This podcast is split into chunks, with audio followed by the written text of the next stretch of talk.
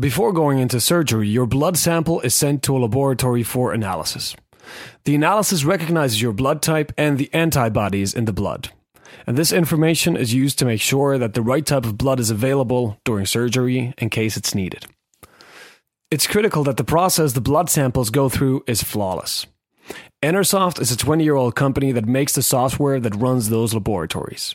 And that's just one of the several projects in which they help their customers reach boss level. Based in Tampere, Finland, they're looking for a developer to join their ranks. They focus on long term relationships with their customers and their employees.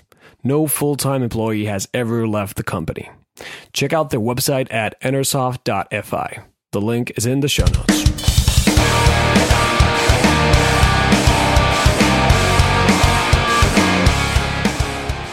Welcome back to the third season of the Boss Level Podcast, the podcast on people and organizations aiming for the boss level. The listener base of the podcast keeps growing, so thank you for sharing the episodes. And what's interesting is that the audience keeps getting more and more international. So uh, during the first season, roughly 90% of listeners were from Finland, but now the biggest country is Sweden, next is the US, and Finland is third. So, tak, thank you, kiitos. As the audience keeps growing, I keep getting the feeling that more interaction would be great. So let's do a small experiment. Send me an email with a question regarding some of the topics of this podcast. Maybe something you heard on the podcast that you didn't quite wrap your head around, or maybe something that you're struggling with in your organization today, or maybe something else. Send your questions to sami at bosslevelpodcast.com. That's S A M I at bosslevelpodcast.com. And I might read it on the podcast and answer it. Okay, but let's get started on today's main theme. The interview you're about to hear was recorded in Paris, France. I interviewed Dominique Turcq. Dominique is a French consultant and researcher who wants to help companies get ready for the future. We talk about upcoming technologies, endless beta culture, individual evaluation systems, his lessons from McKinsey, and many other topics. We also cover his book, Augmented Management, which looks at the trends companies should be aware of and the skills that individuals should develop to be better equipped to deal with the future. Enjoy the episode.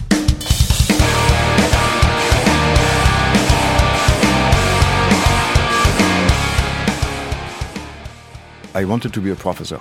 So I did a, a, management school, HEC in Paris, and then I did a PhD in corporate sociology, and I became a professor. So I've been teaching at uh, HEC and at INSEAD, two uh, major French schools here. Um, and after a few years, I discovered that this was not really absolutely what I wanted to do. So I switched to um, consulting. So I went to McKinsey, where I've been spending 13 years. Um, and uh, after McKinsey, I, I, uh, I, went to a large corporation, Manpower, where I became the SVP for strategy, based in Milwaukee. So I moved to the US for a few years.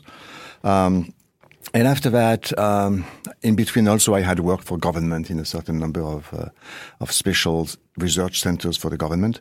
Um, and after that, I decided that I really wanted to have my own research uh, institute and my own consulting firm at a very low, small scale. I decided to be small um, and to be relevant. Um, and this is what I'm doing for the last uh, 12 years, 14 years. 12 years, sorry, uh, with uh, the Boostzone Institute, um, where I conduct researches. Um, and obviously, I do some consulting on the evolution of management. Where do we go? How do we go there? What kind of skills do we need to acquire? How do we change corporations, etc. Wow, that's that's an impressive history. So you have uh, like academic history, then consulting, and then like as a manager for real, like yes, in a company. Yes, yeah. and, I, and I was also in the in the, in the administration, yeah. which which helps me to have. Uh, this is why I have, have some difficulties to to define myself because mm-hmm. I'm all this at the same time. I, I like government activities, sure. uh, and I think we need to have some sort of political responsibilities. I like business and corporate activities because corporation is really the place where you act on society, mm-hmm. and I like the thinking part where you really have to see a bit longer uh, on a longer term than just if you manage. One of the problems of management, even if you are in a in a strategy position mm-hmm. where you have to think long term, your long term is actually short. It's yeah. two, three years at max. Okay. While you are, when you are thinking, you have to think at 10 years or more. Sure, sure. And I think, uh, especially with consultant consulting gigs, it's it's easy to have a very short focus. It's like your engagement is six months, and, and after that you're out. So uh, how do you deal deal with that? You're doing consulting now. Doesn't that lead to a short term focus? Uh, probably I was in a good school with McKinsey uh, because when you are with McKinsey, you uh, you have a short term view, obviously, because you have to solve the problem with the client within the next few months, but you have to do it in a long term perspective. And today I'm working more on the long-term perspective than on a short-term view.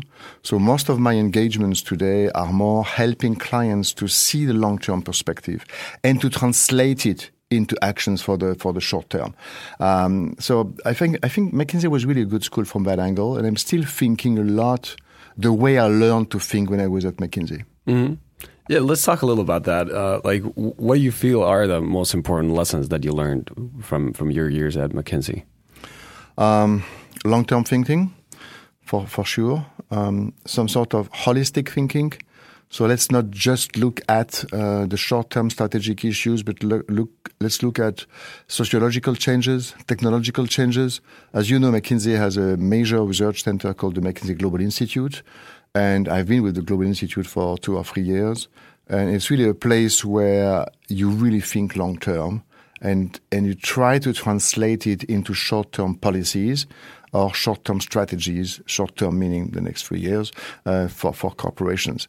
Um, and and this is probably what I learned. Uh, all the rest is technique. Uh, mm. Techniques you can learn anywhere, but the way to think long term and to translate it, there's this sort of helicopter view. You have to look on the long term, but you have to translate it in today's activities. This is something I learned there. I think. Yeah. Wow. Yeah. Uh, what, what, do you think about the like? How did you like the working culture? Because I, I know a lot of people work their asses off and, and feel that it's hard to combine the McKinsey working culture with uh, with having a family, for example. That's not that. E- that's not very easy. I agree. but actually, um, since I was uh, in, a, in, a, very international position with McKinsey, uh, the problem with me was not the quantity of work; it was more the quantity of travels. Mm-hmm, I was traveling all the time. Yeah, sure. And actually, one of the reasons I left um, uh, this uh, consulting and then business career in 2004 when I left uh, Manpower, one of the reasons is I realized that for the last 20 years, 20 years, I had been traveling at least one intercontinental flight a week. At least. Wow. Sometimes twice, two. So this was just horrible and I, I that's crazy. Thought that's yeah. too much yeah. for my health, for my family, obviously. Um, and I decided to to really stop that.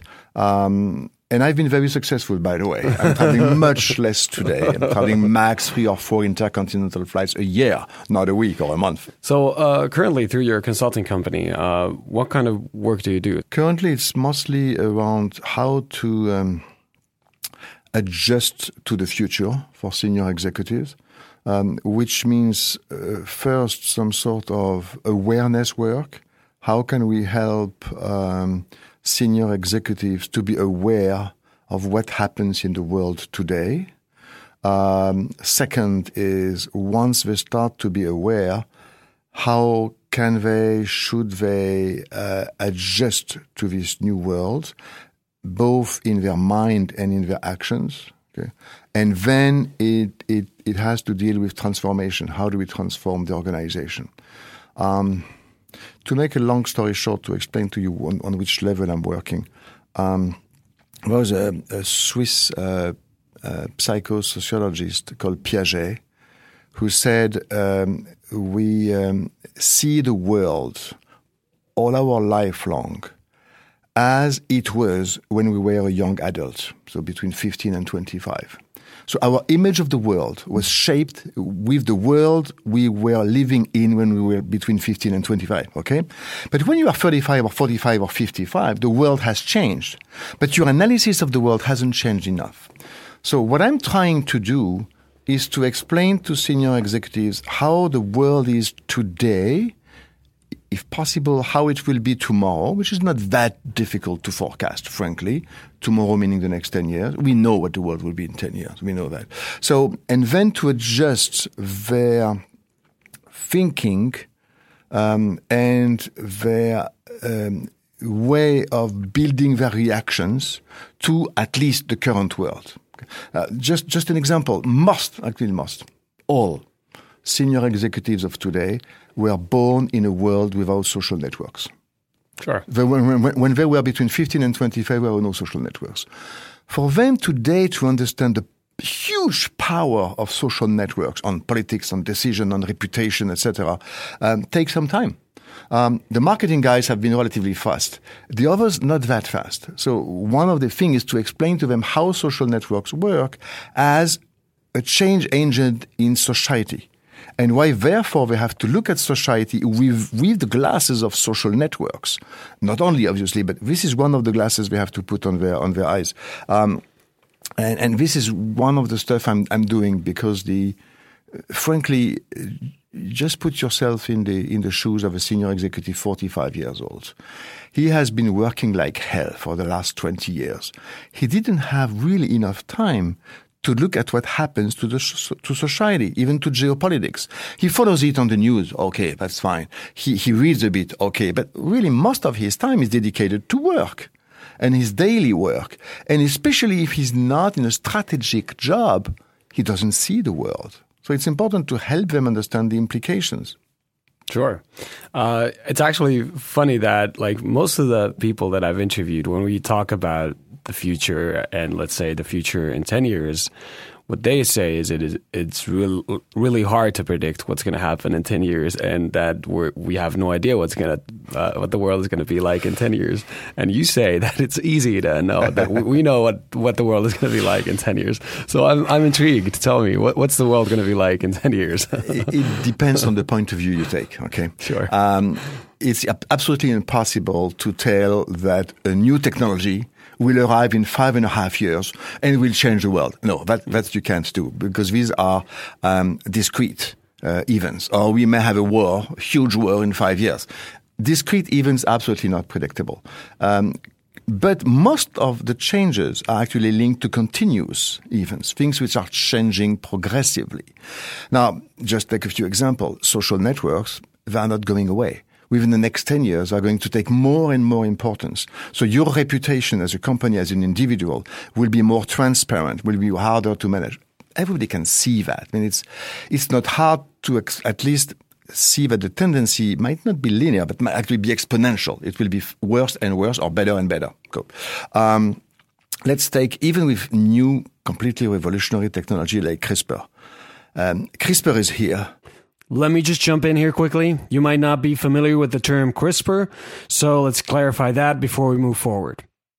CRISPR is a new genome editing tool that might transform the field of biology.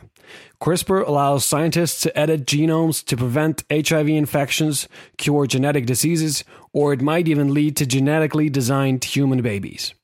Okay, now back to the interview. Within the next 10 years, CRISPR will invade all um, the elements of our life, the food we are going to eat, the children we are going to have, the dogs we are going to have. So CRISPR will change everything. The mosquitoes which are going to carry or not, the Zika or whatever. Um, CRISPR will change the world. We know that. How it will change and how we will accept this change is something different. And this is hard to predict. Um, but in a way, we don't have the choice. Um, CRISPR will change the way we have children within the next 10 or 20 years. That's for sure. Um, how many people will accept that? How normal will it be in our future life? Nobody knows, but it will be here. It was the same thing in 2004, 2006 when social networks arrived you couldn't tell what they would do, but you could see that social networks were going to change drastically our society, to change drastically the way we manage people, to change drastically the way we access information and discuss information. We could see that. Many people, people didn't see the strength of this implication. They didn't see that their marketing would be totally changed. But it was possible to see it. So my point today is for a number of, of, of technologies, a number of social changes, um, uh, it is possible to forecast some of the changes and therefore to plan to adjust to them. Um, even at, at least to plan to ask the right questions. And this is uh, pretty much the topic of your book, Augmented Management. Mm-hmm. So, uh, can we talk a little about that? Like, what what is augmented management? What do you mean with the term? Nothing with technology. So it doesn't mean we're going to implant a number of chips in our brain. It may happen because when it's in it's an augmented body, but it's not at all the uh, the topic of my book. Um, here, the idea was more okay. What are the skills? we use today as a senior executive or as an executive or as a simple manager. Uh, which skills are we going to need tomorrow? That was the question. Okay. Interestingly um, enough, most of the skills we use or we refer to today are more or less hard skills, the skills you learn at school, those skills which are in your CV. The CV, uh, in a way, becomes a commodity. I mean, people with your CV or people with my CV, you can you go, you go on LinkedIn and you find thousands of them. So the CV is a commodity. It doesn't create a difference. It doesn't tell me if you will be a great manager or not. It doesn't tell somebody who wants to work with me if I'm a great consultant. No, because the CV doesn't say anything except a little bit for the references or companies you've been working for before. But, but frankly, even that, you find hundreds of people. So what makes the difference?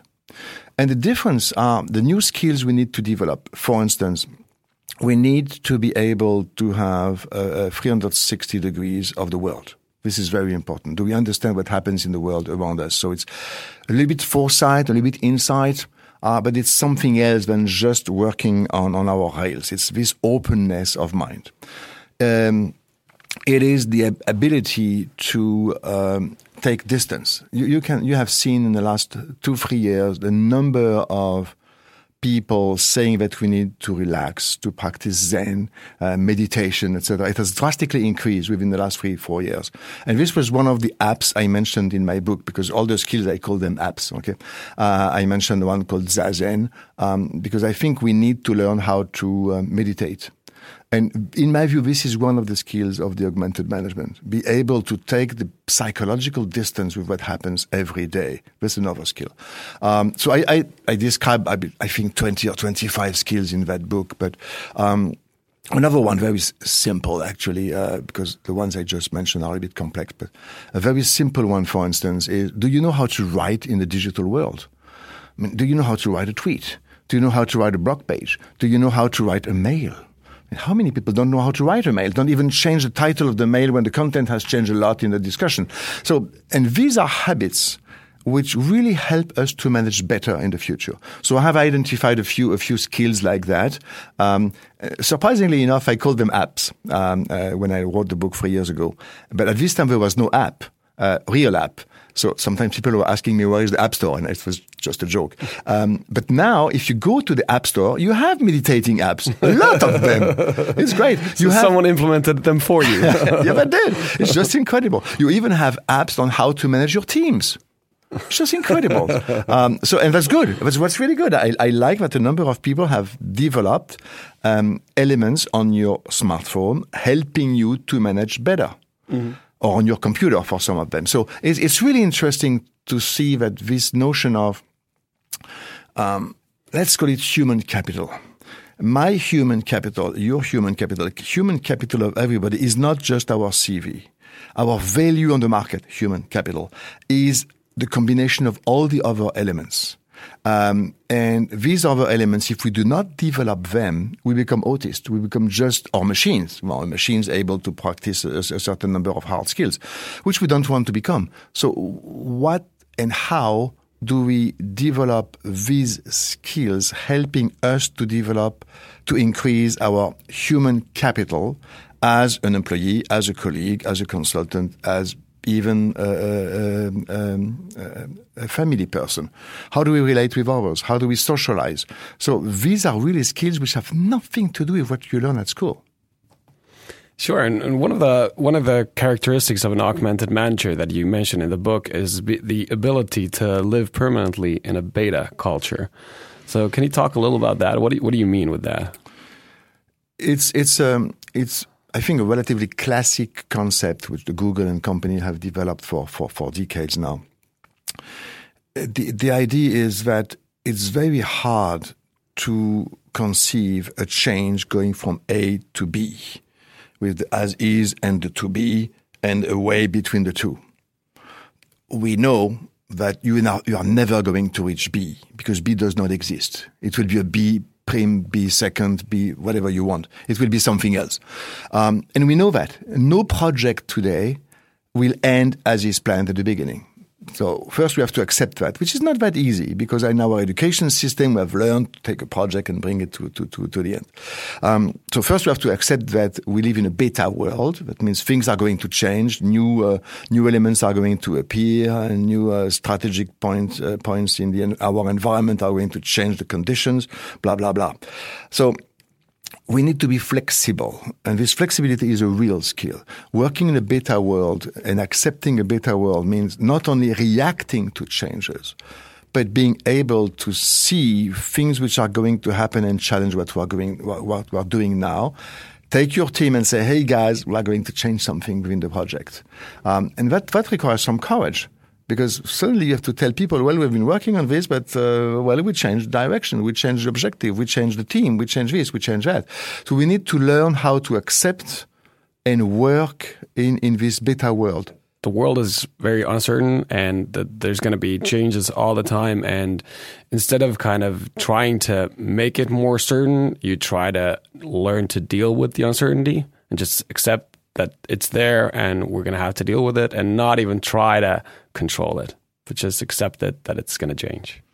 And, and it, it's it's absolutely true. And to me, this is really a, a, difficult skill, which is not in your CV, by the way. Sure. uh, uh, and, and it's it's a real difficult one because yes, the world is uncertain.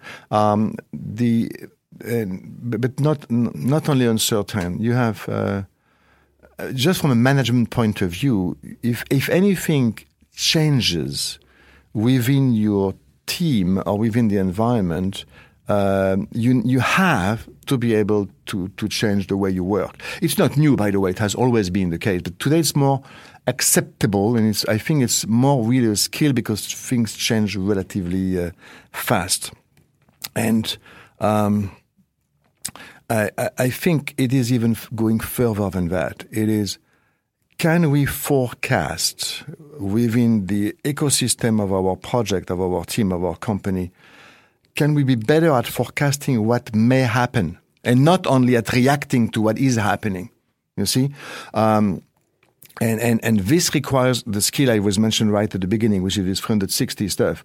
If, if I'm a biologist today and I have a large biology project for the next 10 years, and suddenly the CRISPR technology has arrived for the last two, three years, and it's very new, but we start, we start to see where it goes, I probably have to change many of my plans, taking into account this new technology. And the, the, the, the, earliest I see this new stuff, the better I will be with my strategy and my team. So it's more it's not only a question of reacting to an uncertain world. It's also a question of more or less predicting or being able to see a weak signal that's going to impact what I'm doing today. And I guess that means that uh, instead of like just having a strategy that like we're going to focus now that we, we know that uh, autonomous vehicles are going to change our business and we're going to have a strategy that uh, takes us in that direction. And instead of that, you can also just think of it as like building a good good solid foundation for like if it happens, we'll be ready. Yeah, um, and, and namely, this has a major implication on the corporate human capital. I was mentioning the individual's human capital before. Uh, and now, if I'm a corporation, I have all these scenarios, all these possibilities in front of me. The, the simplest and easiest answer today is to hire the right guys. So if data, if, if big data will be really important, I, and I don't know yet how, let me, let's hire data scientists. Okay, if mobility um, will be the important point, and if actually vehicles in my scenario would be more collective vehicles, let's hire a great urbanist um, or a guy able to program properly, or at least to understand the programming of uh, people's mobility. So these are the sort of skills I need within my corporate human capital body, even if I don't use them to their full potential today. But frankly, if I, if I have a little bit of imagination, a little bit of creativity, I will use them and I will even maybe myself be an actor of the next scenario. So, and, and this is really my, the point I was making before. Should I react or should I act? If I have the right people at one point of time, um, I may become a real actor here.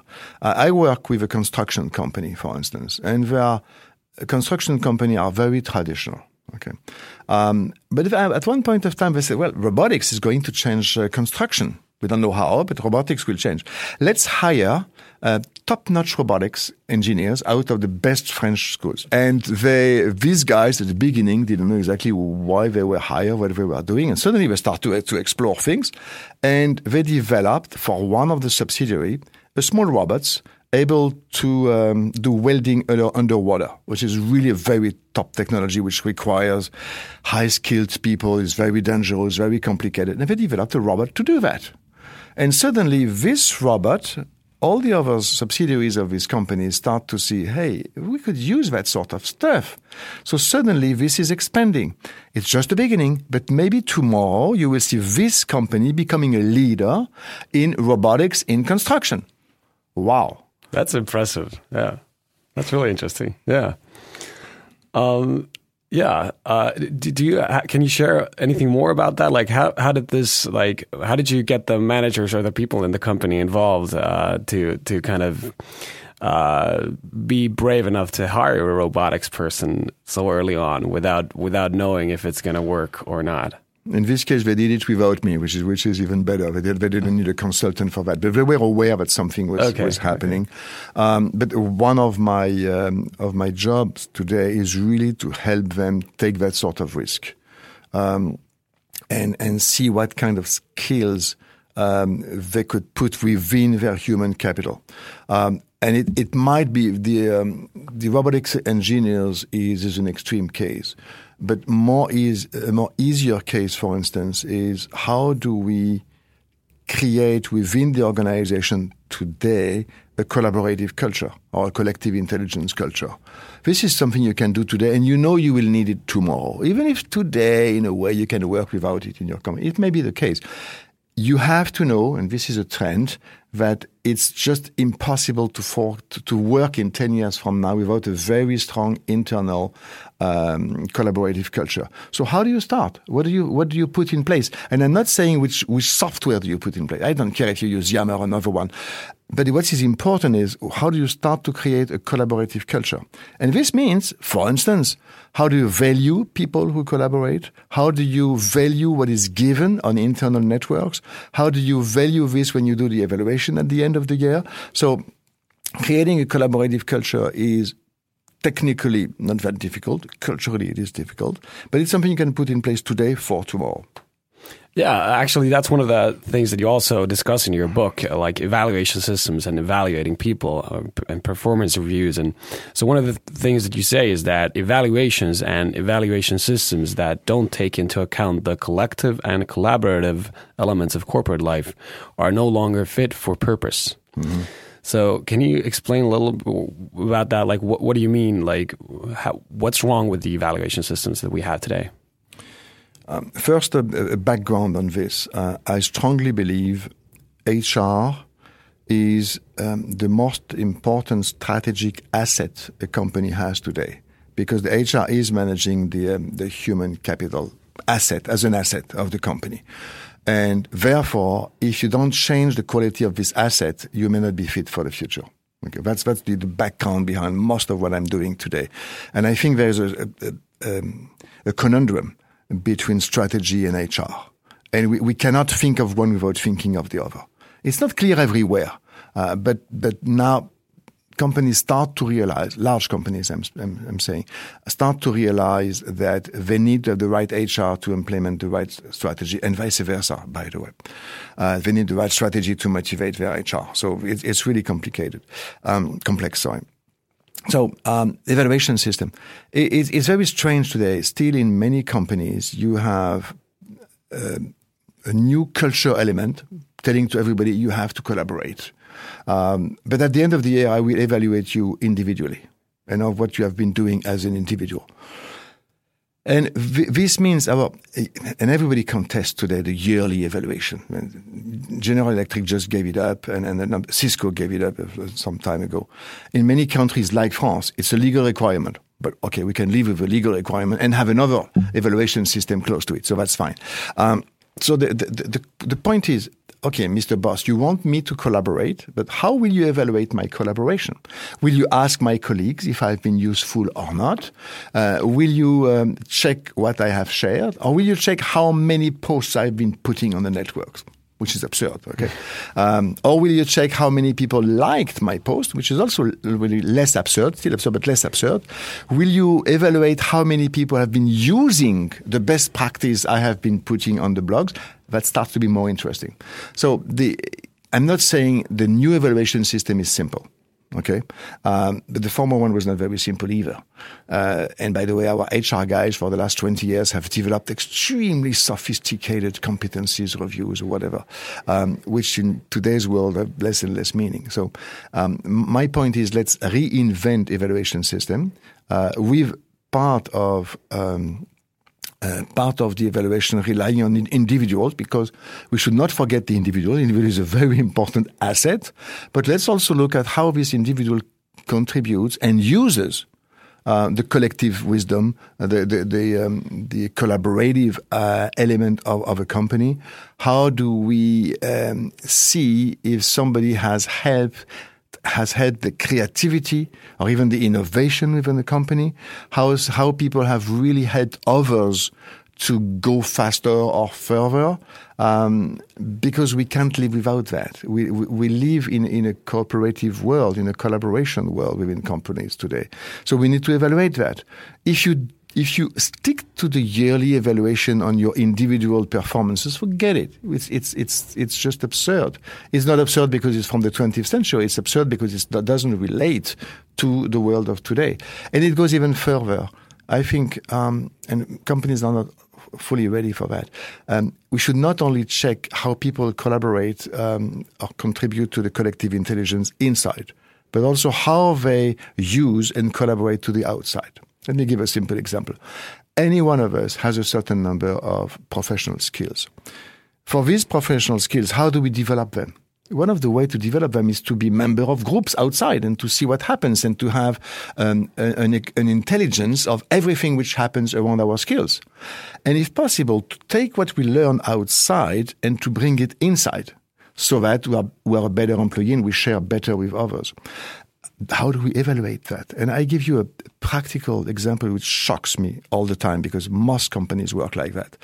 You send a guy to a forum at the other end of the world where he is going to spend three days with the best specialist in his field. Okay, you send him there. It costs you his per diem, the trips, whatever. The, the forums cost a lot of money.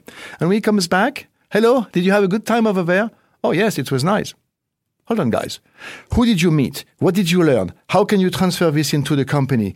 These are important questions. We have paid you for going there. Now you need to explain to them. Few companies have this as a ritual. Somebody comes back from a forum, we don't even ask him to have a one pager on what he learned, who he met. You see, and, and this is part of the evaluation. Have you been bringing inside the best things you have learned outside? So we need to change the evaluation system how about if we talk about knowledge work and the like the concept of evaluating knowledge work? Because uh, at a very fundamental level if we think about the work that knowledge workers do it is really hard to to put a number on on performance. Because what i mean is that like in a certain certain situation a pat on the back at the in the right moment can have a huge impact. Mm-hmm. and that is not going to be covered by any evaluation system that we come up with, even if it kind of has the collaborative elements somehow in it. So I sometimes feel that we we should just like stop focusing so much on trying to evaluate individuals and just like focus on looking at the bigger picture, looking at the teams and looking at the organization as a whole and just like forget the fact that like we have individuals and, and we need to evaluate them as individuals. How, how do you feel about that? We, we could go that far. Uh, I, am I'm not sure I would go that far, but it's possible to. And and um, because let's take your example, the pat on the back. This requires two individuals: the one who receives the pat and the one who gives it. Okay. From the one who gives it, it's a form of evaluation. Okay. Sure. And it's a form of motivation Sure. So how do I evaluate him on his ability to motivate his team? That, that's that's real good because if I evaluate him properly, he will do he will give the right pat on the back whenever needed, and he will not give one when it's not needed. Okay, which is not as easy as it sounds. Okay, for the one receiving the pat on the back, um, uh, how and when do I evaluate the quality of the reason why he got this pat on the back? Is it because he was a good team player? Is it because at one point of time he has been able to extract a few things from his team and from the outside, combine them together, and create something new or faster? That's a real skill. In a way, at one point of time, it would be good to evaluate that and um, and to tell him, well, you are going to get more pats on the back because I want you to remain in that mood of exploiting things and putting them together. Um, now, the, this example is particularly good because the uh, if if you get a pat on the back because you manage well your team and your information and your team being in in in, in, in, in large mean not only people within your administrative team it could be people from other parts of the organization you're you're really an asset for the company and we need to keep you. So how do we show that to you? How do we show that to the team? Because part of the evaluation system is also um, a window on the world of the company. If I evaluate somebody, if I reward him, it doesn't have to be a financial reward. A pat on the back is fine. If I have this reward system, it shows to the others that the ability to combine things, the ability to work the team, the ability to do this or to do that, the ability to extract the best practice and to apply it are things which are within the assets of the company. And, and somewhere we cannot only have collective evaluation we need to reward individuals within the collective, not only because they do a different job, but also because they are the engines, the pilots within the systems, because they are the people who are going to create the new culture. You remember when I once mentioned a, minute ago the, the, the notion of what do I do with what I learned in a forum? If I really share this is a real asset I represent for the company. If I get the if I extract the best thing I met, or even the best people I met, and I, I tell it to my colleagues, I really am an asset for the company. I help people to work better, to think better, to have a better network. So shouldn't we reward that? Shouldn't we evaluate that as, as telling so, somebody you did a real great job because thanks to you and, you, and the forum, the colloquium you have been going there, we have been making huge progresses. We have discovered that this project was actually not valid and we have discovered this project should be enhanced, whatever. Okay. What are, in your opinion, the most fundamental changes in the world that are happening now that are making existing ways of working obsolete? The one of the issues is is that we have too many at the same time. So it's very hard intellectually to grab at the same time the environmental changes, the geopolitical changes, in particular terrorism, but not only, um, the demographic changes, and I mean quantity and aging. Wow, just these three are huge. Uh, and they're so huge that it's really hard for for strategists or for senior executives to at least see through them. Now, on on the um, um, forecastable future uh, on which we, uh, we, from which we started, um, I think we ca we can see a, a few um, for the next five to ten years. Uh, on the economic front, on the social front, and on the technological front. On the technological front, I think the, the biology, uh, artificial intelligence, um, and a few others, uh, but these two in particular, uh, are going to change a number of things in our lives, and we need to be ready to, to see how they will uh, they will impact. And you you you heard I didn't didn't mention digital. For me, we live in digital, so we it's not a, it's not a coming change anymore. It, we live in it. Okay, and, and and digital has done a large part of, of what it can be doing, and it will be doing more and more. But it's it's not the point. It will go on. It's as if we would discuss electricity. I mean, I don't care discussing electricity. Electricity is a great invention. It changes our life every day. I, I would love to buy a Tesla, but uh, hold on. It's we are we are in it. So it's it's not okay. Uh, while the, the, ones here I mentioned are really big big questions. So these are some in technology. Now in technology, you can add things like uh, the hyperloop. Uh, like uh, because hyperloops may, may change part of the way we think about transport and mobility, the autonomous vehicle, etc. You, you, can mention a number of, of technologies, and, and this is in a way for each company. The point is okay. Let's have a list and let's check what may happen my my uh, my company and my strategy in the future. So technologies, major technologies are, are, changing what happens. And obviously, if I'm in the biological or medical sector, CRISPR is a very important one. If I'm in most other sectors, including services, AI will probably change uh, a lot my, my sector. So um, this is for, for, for technologies. And, and, we should really get out of just digital is changing us. It's much more than that. Um, then on, on, on, on economy, uh, we have um, very interesting changes currently, namely around what's called the platform economy. Um, and, and uh, or the collaborative economy or the sharing economy, call it the way you want, but the way um, we reorganize uh, the transaction costs in our society. This is really going to change everything. Uh, from an economic perspective, because the value is changing, who is grabbing the value is changing. Um, how we grab the value, how individuals react to that, uh, how uh, replicable is it or not? So is, is, it is a platform giving a sustainable competitive advantage or not? Is a platform becoming a destination or not? Um, uh, a, a, place where you naturally go to therefore buying a certain num- number of things, you go directly. You think of Amazon because it's your destination platform, but not yet for fresh food, for instance, or not, not even for do-it-yourself stuff because you want to have an advice or whatever. So, what will be a destination? Um, so th- this platform, from an economic standpoint, is is is, is to, to me fundamental. It's a reorganization of the way transaction cost reductions creates value for those who reduce the transaction cost and grab it. It was always the case. Every company has always been a transaction cost reducer. But now with the new technologies, we can reduce transaction costs much faster in a, in a much larger number of fields. So, from an economic standpoint, this is one of the big uh, things. In in um, in sociology, um, we have at least one or two things which I think are particularly interesting today. One is the next stage in social networks. Um, how are we going to relate uh, with each other, with knowledge, uh, with brandings, with products, with evaluations, evaluations of products and even of people in, in the future. Um, social networks have just started to change our world, so they, they, they will go uh, they will go further. Um, and it's relatively easy to understand if you see that um, uh, social networks at the beginning were connecting people together. Today, they connect also with brands, with companies, with ideologies, with meanings, with knowledge, um, with mythologies. So it's our whole society is changed by social networks.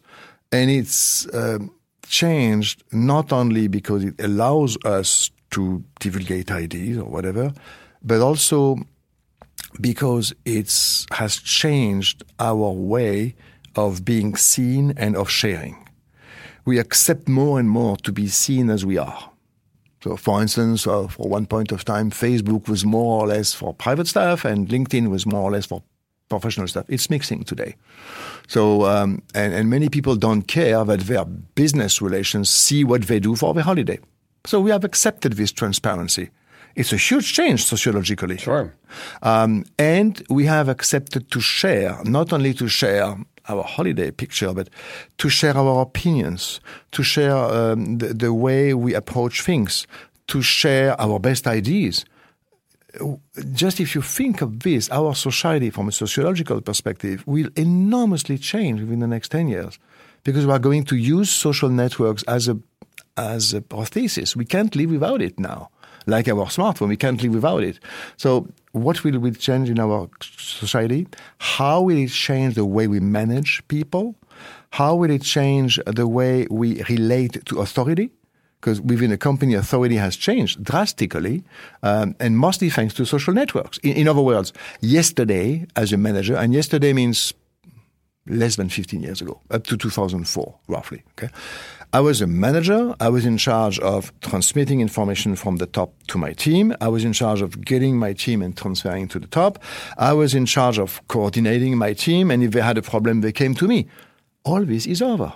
So because of social networks, if my if one member of my team has a problem, he doesn't ask me. He asks somebody else in another team who knows better than I do, obviously, or he even asks outside. Um, as a manager, how do I use that? How do I encourage him to look for the best solution outside rather than coming to me? So how do I manage this frustration? Because in the past, part of my time was dedica- dedicated to the tasks I just, I just mentioned. In the future, I have to dedicate my time to other things. What are these other things?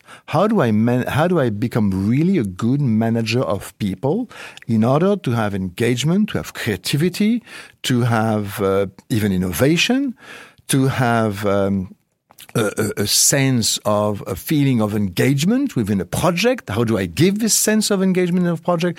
You see, the role of the manager has changed drastically. I think that's huge. I mean, if you think about your example of a manager in 2004 being like the crucial link in the organization, transferring information back and forth and, and, and, and so on.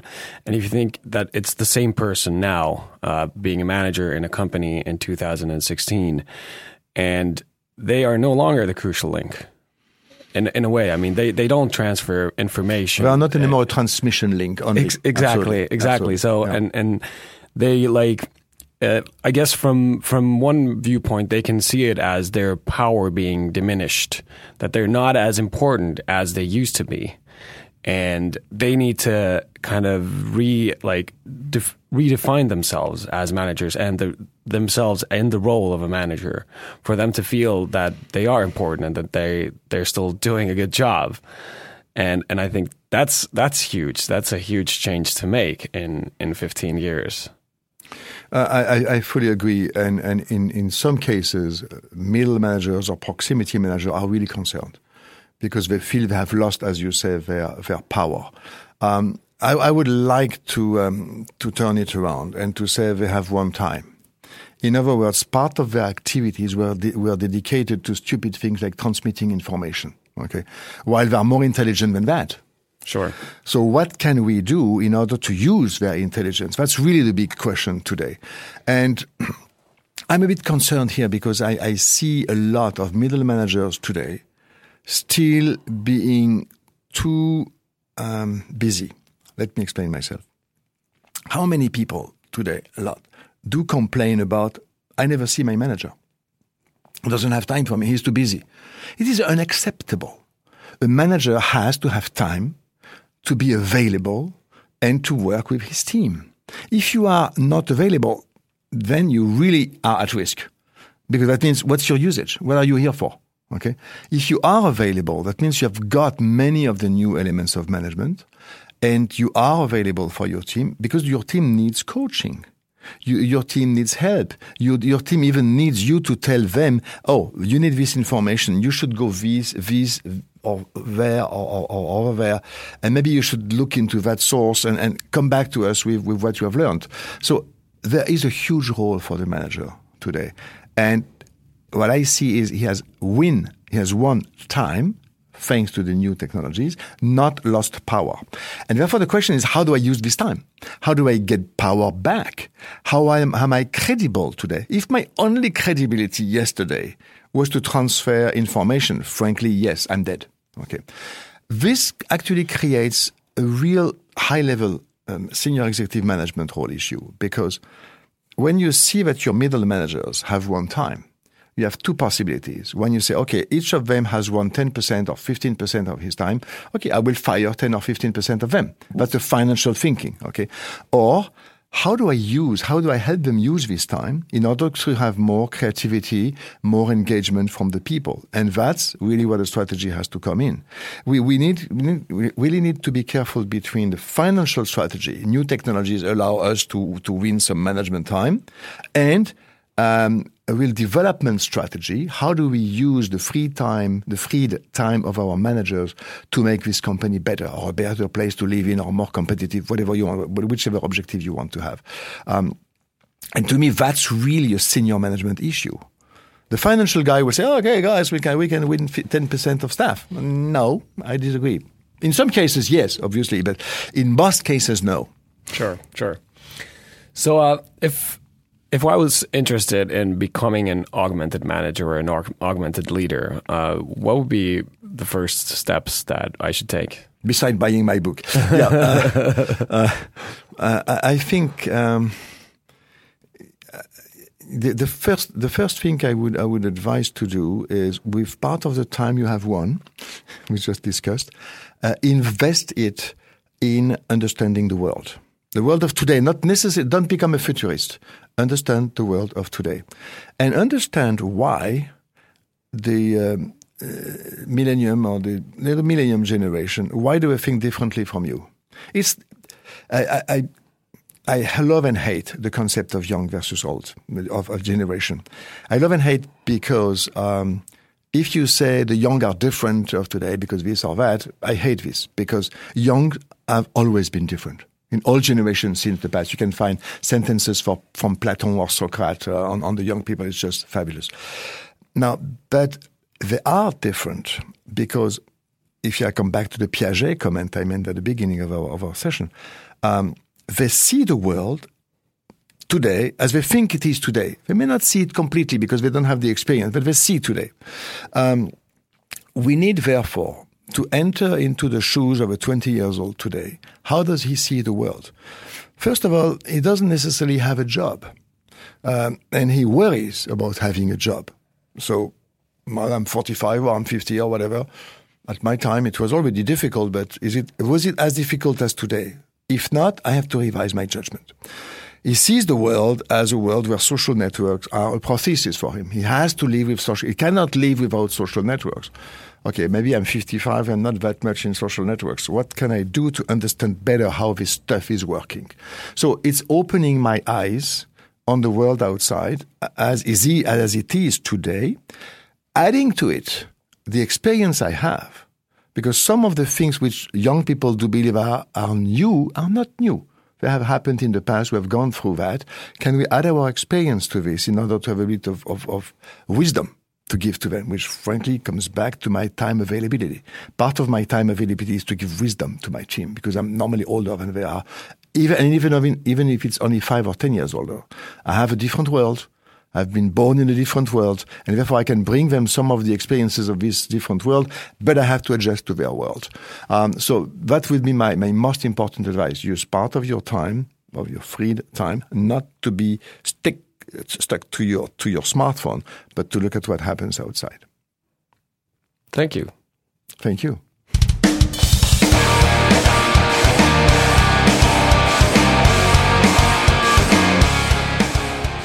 And that's that. Hope you enjoyed it. Don't forget to send me your questions at sami at bosslevelpodcast.com or tweet them to at bosslevelpod. Have a great week, everyone.